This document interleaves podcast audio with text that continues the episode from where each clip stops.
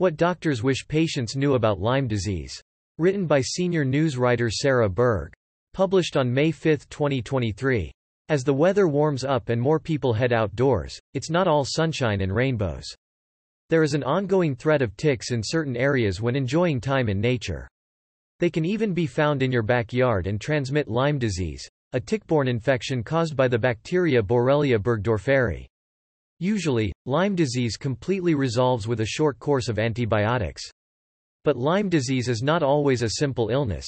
It can cause prolonged symptoms if left untreated and sometimes even despite effective treatment, a phenomenon which is not well understood.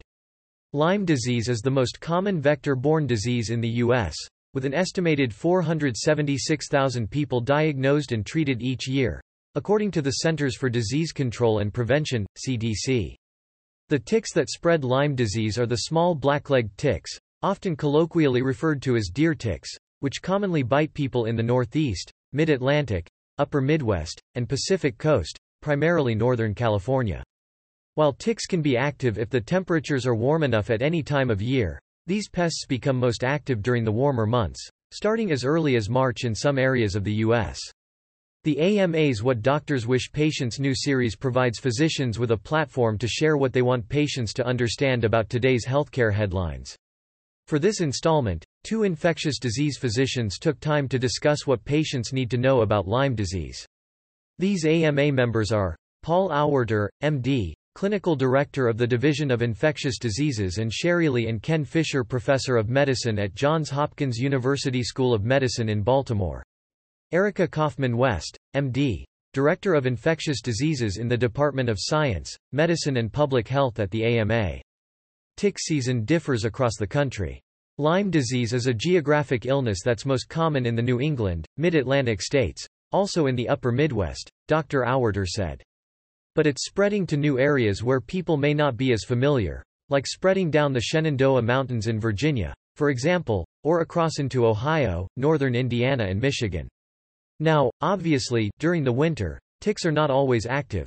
But here in Maryland, I'm often surprised because I've had people with tick bites all months of the year, he said. If the weather is warm, the ticks stir. And if you're outdoors, you can get a bite. It's pretty rare in January and February, but it's possible from March onwards through November and December. The peak months for developing Lyme disease, at least in most of the United States, will be June and July, Dr. Auwaerter said. People can check local tick activity by exploring CDC's interactive tick bite tracker. A bull's eye rash is an early symptom. When it comes to Lyme disease symptoms, you might have a fever or headache, for example. You may also have flu-like symptoms, Dr. Auwaerter said. The rash, which is fairly characteristic, is this bull's eye rash that typically is a single spot where the tick attached and rapidly expands in a pink oval process sometimes having central clearing. And it can grow over two and a half inches or even much larger over a period of time and occasionally cause other spots on the skin, he added. But the rash of Lyme disease doesn't always look like the classic bull's eye. Frequently it can be a solid pink to red patch and often ovoid with a raised spot at the site of where the tick bite occurred. Sometimes if the infection continues, multiple spots occur over the body often accompanied by fever and flu-like symptoms. Transmission of Lyme disease occurs within 72 hours. If you find an Ixodes tick that's swollen and what we call engorged, that's trouble and that's something that you would have to be worried about, Dr. West said. Noting, the transmission between the bacteria from the tick into you. When we're talking about Lyme disease, that takes about 48 to 72 hours. So, if you come home and find the tick right away, it's not a big deal. You've done your job. Great. Keep it up, she added. But if after a couple days you find a big, swollen tick on your hip, that's when you should contact your physician and see if there's anything that you should do. Additionally, some people don't notice the tick bite ever and a few days later after hiking they'll see that target rash, Dr. West said. That might be early Lyme disease and there are antibiotics that you can take for that. Sometimes symptoms persist. About 90% of people fully recover from Lyme disease, Dr. Auwaerter said. There is a lag that some people experience that can take weeks or even a couple months to fully improve but antibiotics eradicate the bacteria. Some people can have persistent symptoms such as fatigue, pain, sleep problems, depressed mood and clouded thinking that go beyond six months. Unfortunately, we don't yet understand the mechanism why this occurs, and do not have a clear pathway, he said. It's individualized treatment according to predominating symptoms, but additional antibiotics we know don't benefit patients at this point. Seek medical advice for correct diagnosis. If you are a patient who has chronic symptoms that may or may not be from Lyme disease, whether it's Lyme disease, long COVID, or some other infection, it's important to be open with your doctor about what those symptoms are so that they can make sure that there's nothing else causing those symptoms, Dr. West said. Some people who have long COVID might say the pain in their chest and the shortness of breath has got to be from COVID. Well, if you don't ever really mention it to your doctor, they might not do an ultrasound of the heart and find out that you've got heart failure and we need to treat that, she added. So, just chalking it up to a past infection may or may not be the right thing to do. It's important for patients to share with their doctor with how they're feeling, with what they are going through, and to be open to hearing what the physician is saying about possible other causes, Dr. West said. Diagnostic tests aren't always necessary. When you have that rash, that's too early for testing and that's why it's important to just go to the doctor. They'll evaluate you and treat you with antibiotics, Dr. West said. But when you have knee swelling, or you have heart issues or meningitis type issues, there is a blood test that can be done for Lyme disease in those cases. The tests are only helpful when done in patients with what we call a high pre-test probability. So, you would have to be the right geographic patient with the right exposures, she said. We don't have great tests for the first two to three weeks, of symptoms. Because the tests we use rely on antibodies, Dr. Auwaerter said. After you acquire the infections, the body mounts its immune responses against the bacteria just as you would if you get a vaccine for tetanus or COVID. A test taken in the first few weeks of illness may be negative because antibodies have not yet developed. If people have had symptoms for three, four weeks or longer, it is a good blood test to help assess some of these later symptoms that could be neurologic, musculoskeletal or occasionally cardiac, he said. Bug bites can be prevented. Many people think that any bug bite is a part of life, Dr. West said.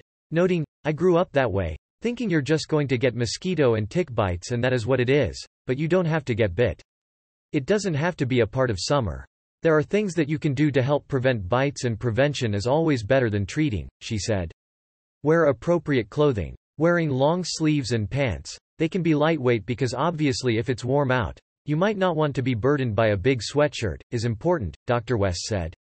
Beyond long sleeves and long pants, it is also important to wear appropriate shoes for being outside. So, not sandals. Wear gym shoes or something with a closed toe. Also, tuck your pant trousers and socks. You may look a little nerdy, but the ticks can't get in then, said Dr. Auwaerter, noting, there are a number of those maneuvers that are helpful on a day-to-day -day basis when you're outdoors gardening or hiking and so on. Use insect repellent. Wearing the appropriate tick repellent can also help prevent tick bites. Whether that's impregnated on the clothes or spraying it on at appropriate intervals, Dr. West said, noting, there are a lot of Environmental Protection Agency resources on what is a good tick repellent. You can spray yourself with repellent such as DEET and there are a variety of other ones such as picaridin that are all effective, Dr. Auwaerter said. But, some need reapplication if you're outside for a long time. Then permethrin is a substance you can spray on clothing. It's what the U.S. Army uses to keep ticks off them when they're in the field, he added. Perform a tick check. The most important tick protection is a tick check. And that is, after you're outdoors, inspect your whole body carefully, Dr. Auwaerter said. And, especially in some areas, have a partner who can look at your back and other areas where you may not be able to see very well. That means, stripped down and looking in areas where the clothing stays close to the body, so belt lines, near the wrists and ankles where your socks might be, Dr. West said. Then the hairline, around the ears and in the back. And especially if you have long hair, make sure that you check throughout the hair. If you find a tick and you pull it off right away, great, you've prevented the bulk of what we would worry about, she added. If a tick is found, wrap it in tape. The best thing to do is to actually wrap it in transparent tape. If you throw it away in your garbage can, it will crawl out. If you throw it in your toilet, it will crawl out, Dr. West said. These ticks are hard body ticks, not soft body ticks. And hard body ticks are really hard to squish and kill. I've squeezed ticks and thought, oh, it's dead. And I set it on the counter and then I come back and it has moved, so they're tough to kill, she said. If you're sure that you can kill it, go ahead. But for me, the best way is to put it on clear tape, fold it over so it's all sealed in. It'll suffocate and then I feel comfortable throwing it away. Check your pets too. Ticks can fall off your lovable pets and then attach to people. But frequently it's when dogs are sleeping in human beds where this might occur, Dr. Auwaerter said, noting that dogs, also carry different ticks, which spread different problems like Rocky Mountain spotted fever. But it's generally not jumping from an animal to the person. If you're pulling a tick off a dog and it lands on you, no big deal. It'll probably grab on, but that's self-defense for the tick. Just take it off, put it in the tape and you'll be fine, Dr. West said.